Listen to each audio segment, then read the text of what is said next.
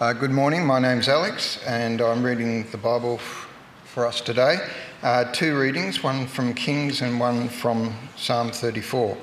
Uh, First Kings, uh, starting chapter 16 and verse 29. In the 38th year of Asa, king of Judah, Ahab, son of Omri, became king of Israel, and he reigned in Samaria over Israel 22 years. Ahab, son of Omri, did more evil in the eyes of the Lord than any of those before him.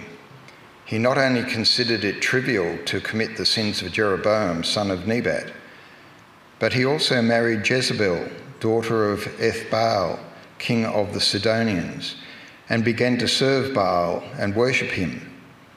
He set up an altar for Baal in the temple of Baal, and he built that he built in Samaria. Ahab also made an Asherah pole and did more to arouse the anger of the Lord, the God of Israel, than did all the kings of Israel before him. In Ahab's time, Hiel of Bethel rebuilt Jericho.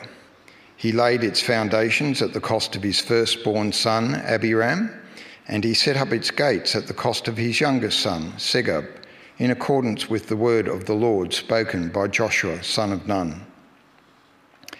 Now Elijah the Tishbite from Tishbe in Gilead said to Ahab, As the Lord, the God of Israel, lives, whom I serve, there will neither be dew nor rain in the next few years, except at my word. Moving on to chapter 18. After a long time, in the third year, the word of the Lord came to Elijah Go and present yourself to Ahab and I will send rain on the land. So Elijah went to present himself to Ahab. Now the famine was severe in Samaria, and Ahab had summoned Obadiah, his palace administrator. Obadiah was a devout believer in the Lord. While Jezebel was killing off the Lord's prophets, Obadiah had taken a hundred prophets and hidden them, in caves, fifty each, and supplied them with food and water. Ahab said to Obadiah, Go through the land to all the springs and valleys. Maybe we can find some grass to keep the horses and mules alive, so we will not have to kill any of our animals. So they divided the land they, ha- they were to cover, Ahab going in one direction and Obadiah the other. As Obadiah was walking along, Elijah met him. Obadiah recognized him, bowed down to the ground, and said, is it really you, my lord Elijah? Yes, he replied. Go tell your master, Elijah is here. What have I done wrong? asked Obadiah, that you are handing your servant over to Ahab to be put to death? As surely as the Lord your God lives, there is not a nation or kingdom where my master has not sent someone to look for you. And whenever a nation or kingdom claimed that you were not there, he made them swear that they could not find you. But now you tell me to go to my master and say, Elijah is here. I don't know where the Spirit of the Lord may carry you when you leave me. If I go and tell Ahab and he doesn't find you, he will kill me. Yet I, your servant, have worshipped the Lord since my youth. Haven't you heard, my Lord, what I did while Jezebel was killing the prophets of the Lord? I hid a hundred of the Lord's prophets in two caves, fifty in each, and supplied them with food and water. And now you tell me to go to my master and say, Elijah is here. He will kill me. Elijah said, As the Lord Almighty lives, whom I serve, I will surely present myself to Ahab today. Now, reading from Psalm 34. Uh, this is a psalm of David when he pretended to be insane before Abimelech, who drove him away, and he left. I will extol the Lord at all times. His praise will always be on my lips. I will glory in the Lord. Let the afflicted hear and rejoice. Glorify the Lord with me. Let us exalt his name together. I sought the Lord, and he answered me. He delivered me from all my fears. Those who look to him are radiant, their faces are never covered with shame. This poor man called, and the Lord heard him. He saved him out of all his troubles. The angel of the Lord encamps around those who fear him, and he delivers them. Taste and see that the Lord is good. Blessed is the one who takes refuge in him. Fear the Lord, you his holy people, for those who fear him lack nothing. The lions may grow weak and hungry, but those who seek the Lord lack no good thing. Come, my children, listen to me. I will teach you to fear the Lord. Whoever of you loves life and desires to see many good days, keep your tongue from evil and your lips from telling lies. Turn from evil and do good. Seek peace and pursue it. The eyes of the Lord are on the righteous, and his ears are attentive to their cry. But the face of the Lord is against those who do evil, to blot out their name from the earth. The righteous cry out, and the Lord hears them. He delivers them from all their troubles. The Lord is close to the brokenhearted and saves those who, crushed, who are crushed in spirit. The righteous person may have troubles, but the Lord delivers him from them all. He protects all his bones, not one of them will be broken. Evil will slay the wicked, the foes of the righteous will be condemned. The Lord will rescue his servants. No one who takes refuge in him will be condemned.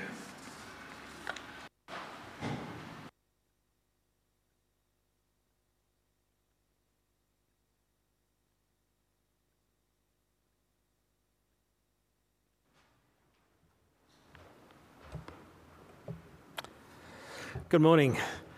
I'm John, and uh, it's. Uh, it's a privilege to be able to open God's Word with God's people, and uh, I thank Jeff and the session for inviting me to uh, to run a well a series for you through uh, the through some glimpses into Elijah, um, a man we know well in the Old Testament. Um, I just want to take some different angles on some of his uh, his accounts that we find in the Old Testament.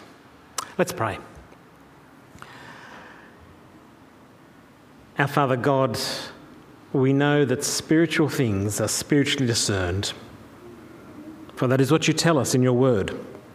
So, our Lord, by your Spirit today, enlighten us that we might see new glories, old truths, deep riches, and not just see them, our Father, but to learn from them and to let you speak to our hearts in ways that shape our lives so that we might glorify Christ and bring honour and praise to your name. Amen. This week, the official death toll due to COVID in the United States topped 1 million. Worldwide, there's been more than 6 million deaths. In a little over two years, six million people have died through the pandemic. Can you get your head around that? It's a huge number. And while some were aghast at Australia's lockdowns and, and work restrictions and hard borders and bans on gatherings, even such as church, and the debate will continue if our leaders went too far.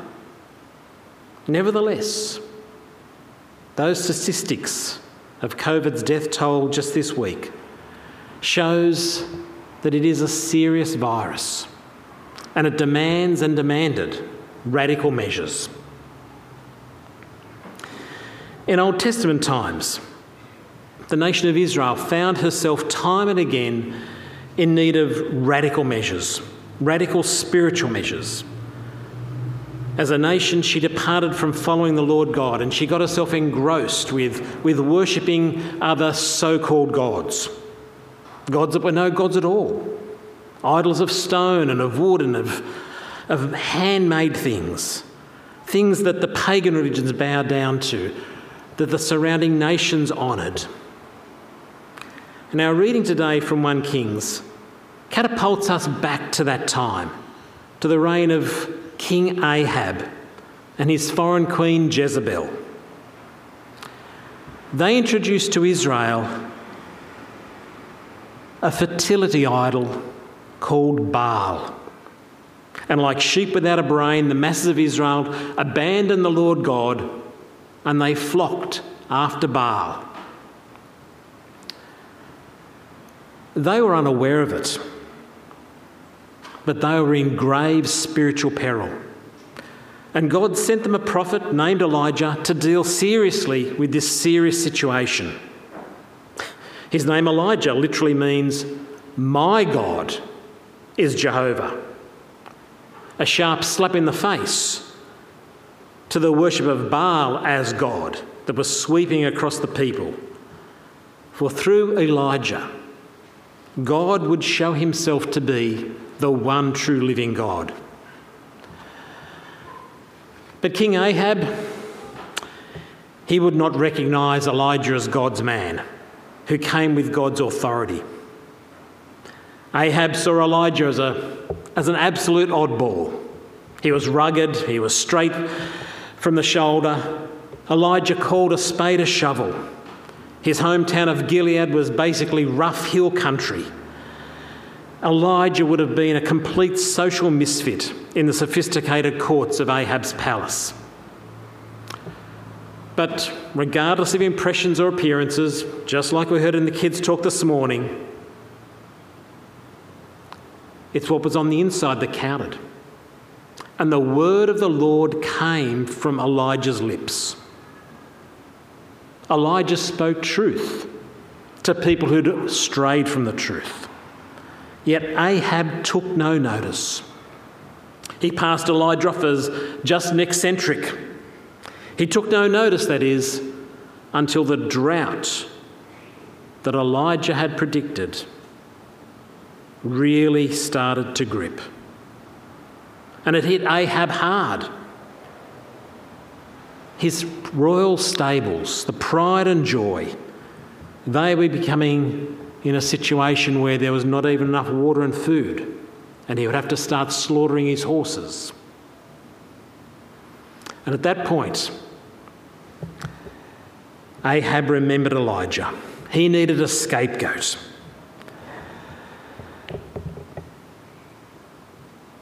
But the item here to note is that Elijah's word about the drought had come true.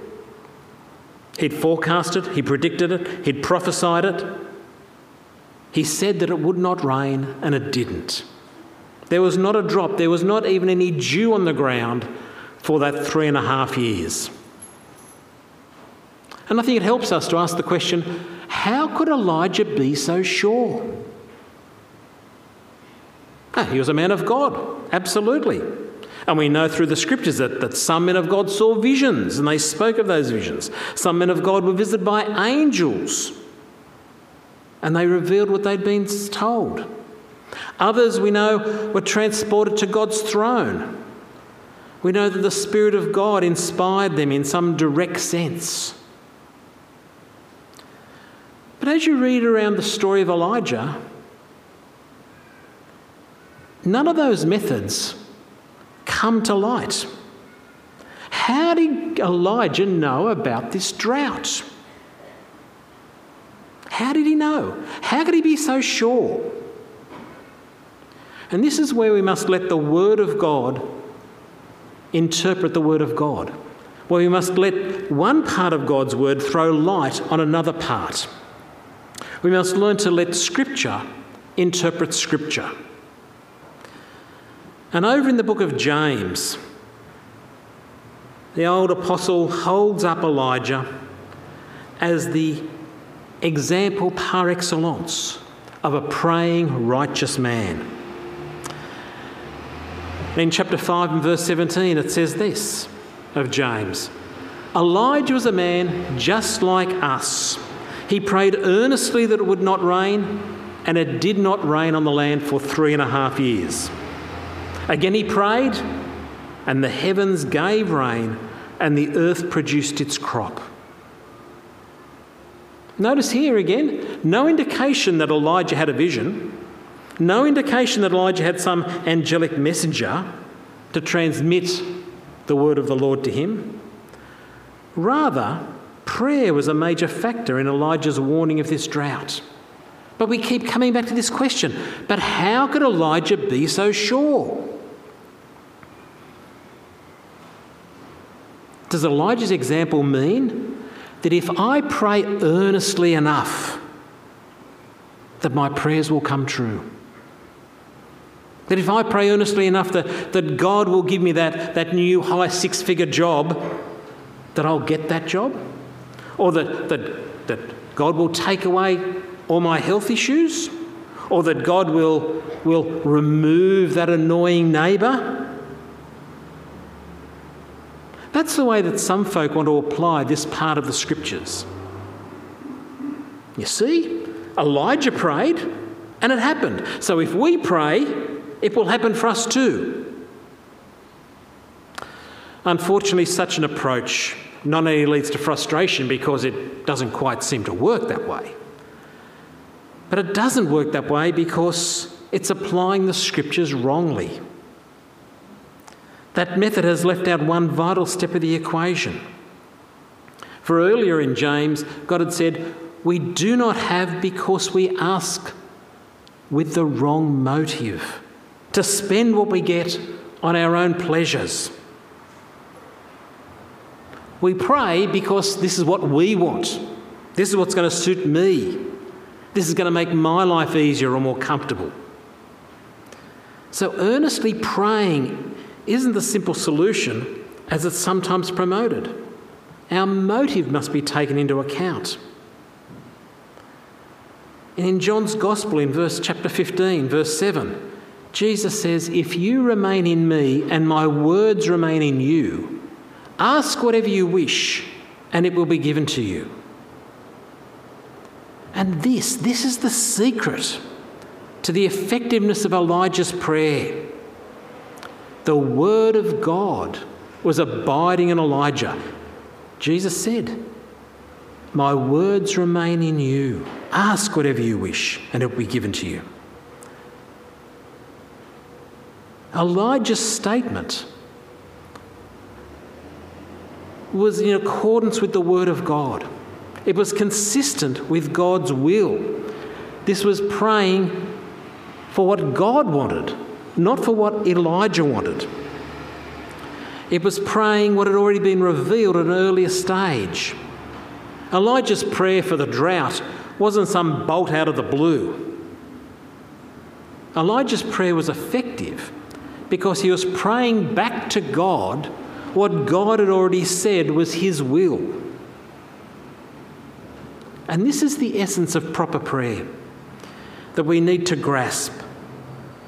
For without understanding and applying this principle, our prayers can simply degenerate into, into presumptions and demands and, and seeking from God things that are without basis in the Word of God, things that are inconsistent with His revealed will. About now, you should be saying to yourself, okay, preacher, let's get back to Elijah. Prove it. Where in the Word is the basis for praying up a drought? What part of the will of the Lord did Elijah claim and hold up to the Lord to fulfill? Well, for that, we need to go back to Deuteronomy. Deuteronomy chapter 11 where Moses is speaking to the people of Israel, he says, Be careful be careful, or you will be enticed to turn away and worship other gods and bow down before them.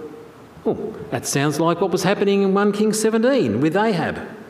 Be careful, for if you worship other gods and bow down before them, then the Lord's anger will burn against you, and he will shut the heavens so that it will not rain, and the ground will not yield any produce and you'll perish from the good land that the Lord is giving you. It's a fairly solemn warning, isn't it? But Elijah knew that warning, and he knew what was there in the Word of God. King Ahab and Queen Jezebel were leading the whole nation Israel down the pathway of false worship of Baal and Asherah poles. And so God's word and his will in that situation were there in black and white for Elijah and any others who cared to know about it. Elijah didn't have to spend hours agonising to discover what God's will was in this situation. God's will had been made known already in his word. God had said, You follow false gods, and I will punish you. And one of the rods of my punishment on wayward people is drought. The land will not produce. And so Elijah takes that godly curse as the basis of his prayer. And he asked that God would bring in that drought, just as God had already said he would. And that is prayer. It's an effective prayer because he's simply echoing back to God God's own promises, God's own word that cannot be broken. The prayer of a righteous man. Why? Because he is putting his trust wholly on what God has said and he's not seeking it for his own purposes and his own comfort and his own will. I've got to admit, praying for a drought seems cruel, seems harsh. To ask God to punish, to bring a curse upon your own people, upon your friends, upon your neighbours, upon your own family. We'd much all prefer to pray, God bless our land, God help our people. Amen. But Elijah couldn't have prayed that with any effectiveness because God had already made it plain in His word that His face would be set against those who are unfaithful to Him. And His purpose was to purge and to purify His people, to turn their hearts back to Him. So, for Elijah, a man of God, a man aware of God's word, even though his eyes might have been streaming with tears of bitterness and sorrow for the hardship and even for the death that would follow through the effectiveness of his prayer, he had to pray for God to execute what God's will already was. That's one of the tough things about being a follower of God, about being someone who, who puts their trust in the Lord Jesus if you're dedicated and determined to do God's will, then you get to know His Word. And as you get to know His Word, you learn quickly that you can't be half hearted. You can't be lukewarm. Being, being part of God's people means coming into His light. And God's light sharply reveals the darkness.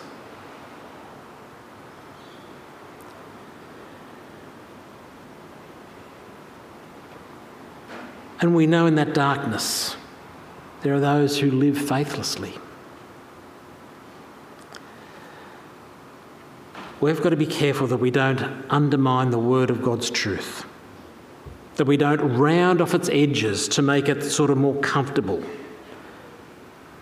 We've got to be careful that we don't modify it so that we can fit in better.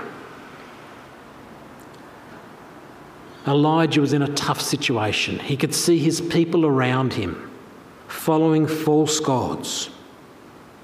And he knew the word of God and God's will in this situation. And I'm sure he wanted for his people to come back into that space where they honoured and worshipped God properly. But to do that, they were going to be taken through a period of trial and tribulation and suffering and hardship so that the hardness of their heart could be broken. And Elijah was willing to administer that dose of bitter medicine in order to cure the fatal ill of the nation.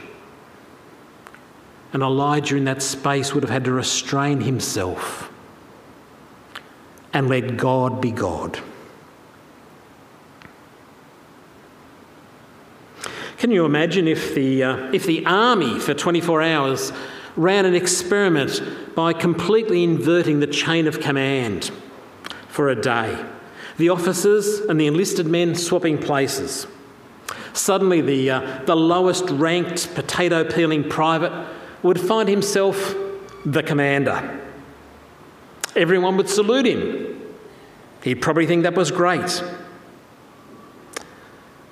But he'd also have, wouldn't he? He'd also have to make all the decisions that would affect all of the lives and the welfare of every single soldier under his command. I think the wisest decision that that private turned commander for a day could ever make would be to say, I'll sleep on it and we'll make the decision tomorrow. In our less charitable moments, we will rave and rant against God and we will pull against his ways. And we'll go, God, this is terrible. How can this be? But which of us would really want God's job? Other than God, who would you want in charge of this world? Is there anyone who can challenge God's wisdom? Is there anyone who could better direct the show? I know in my puny little world of which over which I have control, I have great difficulty in knowing what is the right thing to do and then applying the right thing with any sort of consistency. I found that out as a father, as my children were growing up, seeking to discipline them and train them up in the way of the Lord. It was always challenging. It was always, is this right? Is this wrong? How do I go about applying this in a way that builds wisdom and godliness into my children? Who'd want the task of being God. Elijah, as he prayed for that drought, he let God be God. He didn't give lip service to the confession that, that the Lord is God. He lived by it, even when it would have been easier, even when it would have been safer in the short term to turn a blind eye to everything that was going on. Elijah took God seriously. And he not only accepted that God knows best, but he prayed that God's best would happen, would break in upon his world, even knowing that meant a painful purging to cure his people of their rebellion. And if rubbing shoulders with Elijah as fellow servants of God makes you a little uncomfortable, if you'd rather put a bit of distance between yourself and Elijah, you know, praying like that might be okay for him, but, but it's not your scene, it's, it's, it's, it's not your thing, then I want you to stop and think for a moment. We started our service this morning in prayer with the Lord's Prayer. What are you really praying when you recite the part, your kingdom come, your will be done.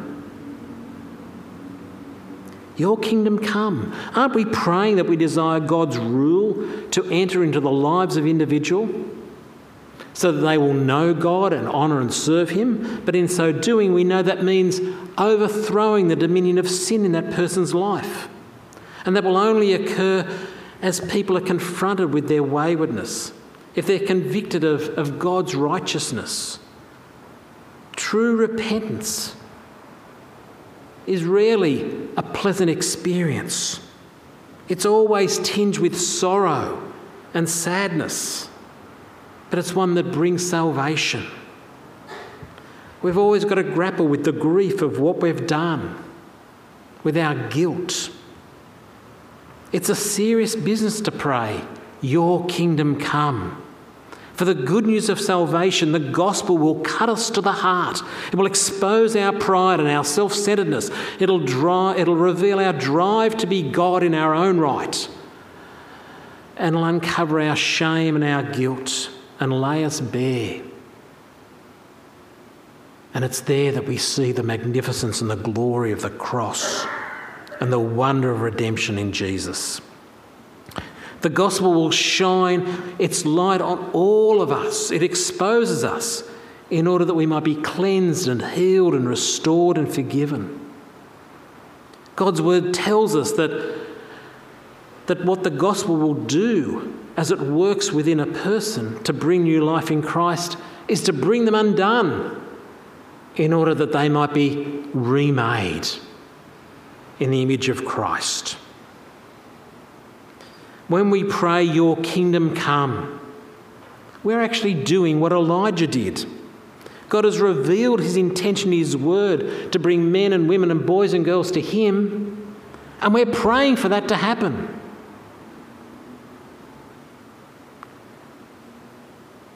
But if you're still looking for an escape clause by claiming the gospel deals, well, it deals with individuals, it doesn't, doesn't deal with nations. Elijah's, Elijah's prayer affected a whole nation at no rain for three and a half years. And you've still got to come back to that phrase, Thy kingdom come, and ask yourself, when ultimately will God's kingdom come? When Jesus returns. That's when it'll happen in the fullness that we'll understand it and see it, when all of us will see it. And when the Lord will welcome everybody who's got faith into heaven forever. That'll be the day his kingdom comes. But we know from the scriptures that something else happens on that day. It is the day of judgment. And over in Thessalonians chapter 1 of, of, his second book, he says, The Lord Jesus will be revealed from heaven with blazing fire, with his powerful angels. He will punish those who do not know God and who do not obey the gospel of our Lord Jesus. They will be punished with everlasting destruction and shut out from the presence of the Lord. Praying, Your kingdom come, is a serious business. It impacts more than just on individuals, more than just any nation. It affects the whole of humanity. Past, present, future, for all of eternity. Your kingdom come.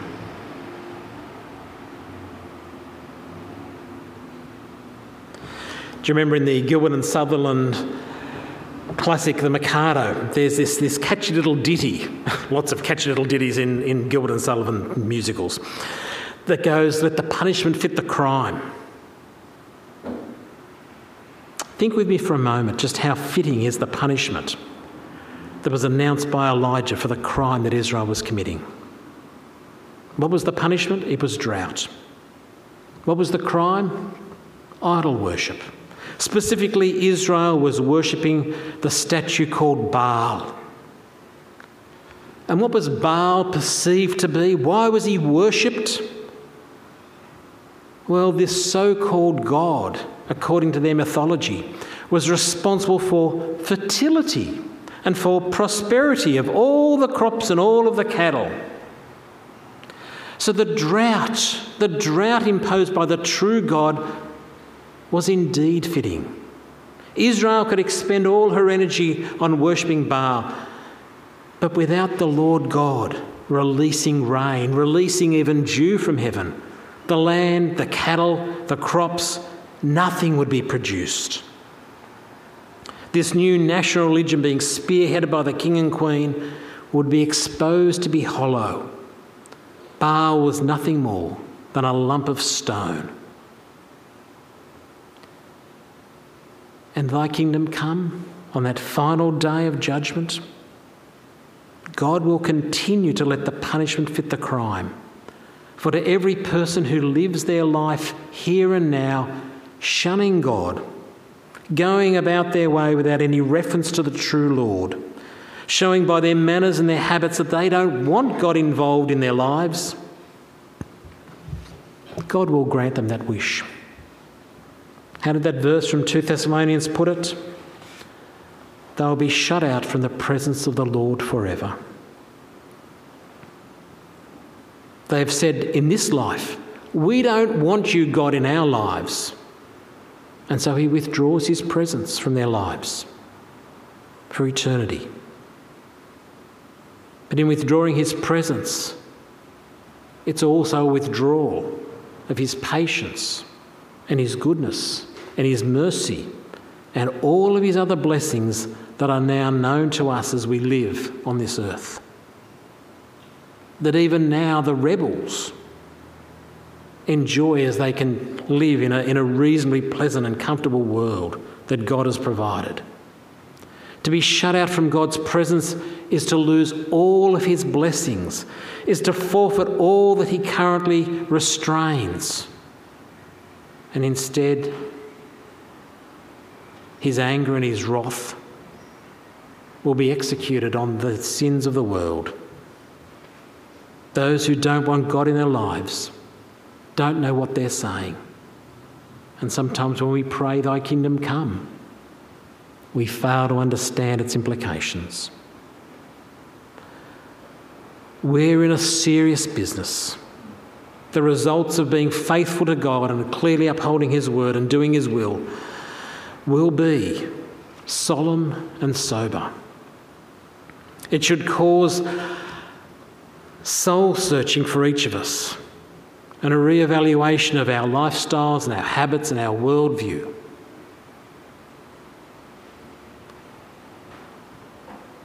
the gloom and the doom and heavy hearts.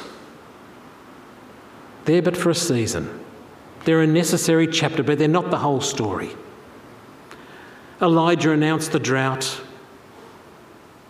He undoubtedly could see the short term pain that would come, but his eyes were fixed firmly on a hope for the nation that they would repent, that they would come again with all of their heart and follow the one true God that their blindness would be shattered and their eyes would again see the glory of the Lord. And that's part of the way we need to see things too, if we're going to overcome our reluctance in being clear about what God's will is, about praying, Thy kingdom come. We've got to see that unless we are firm about these things and clear about these things, the world around us is going to say, You go to church? What's that all about? You've got a faith in Jesus? So what? Who needs to be saved? What do we need to be saved from? We're in no danger. We're okay. The way to salvation, the gospel, will involve some level of facing sin. It involves the pain of confrontation.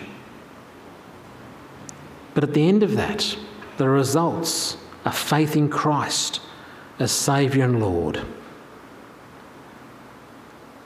We need to live our lives in that way.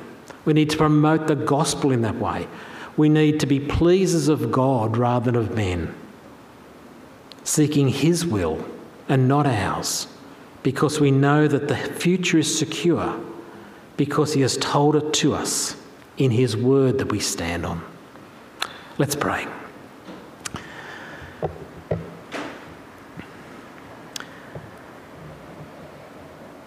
Our Father, we're a, a long way from old Israel.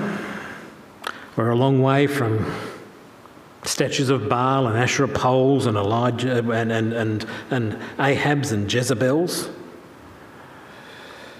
But our Lord, our heart condition is so much the same. And so much, our Father, we need more the, the courage and the forthrightness of Elijah to stand firm on your word and be committed to it to do so, our Father, with tears, but with great hope. For our Lord, we know that your gospel brings salvation to all who believe.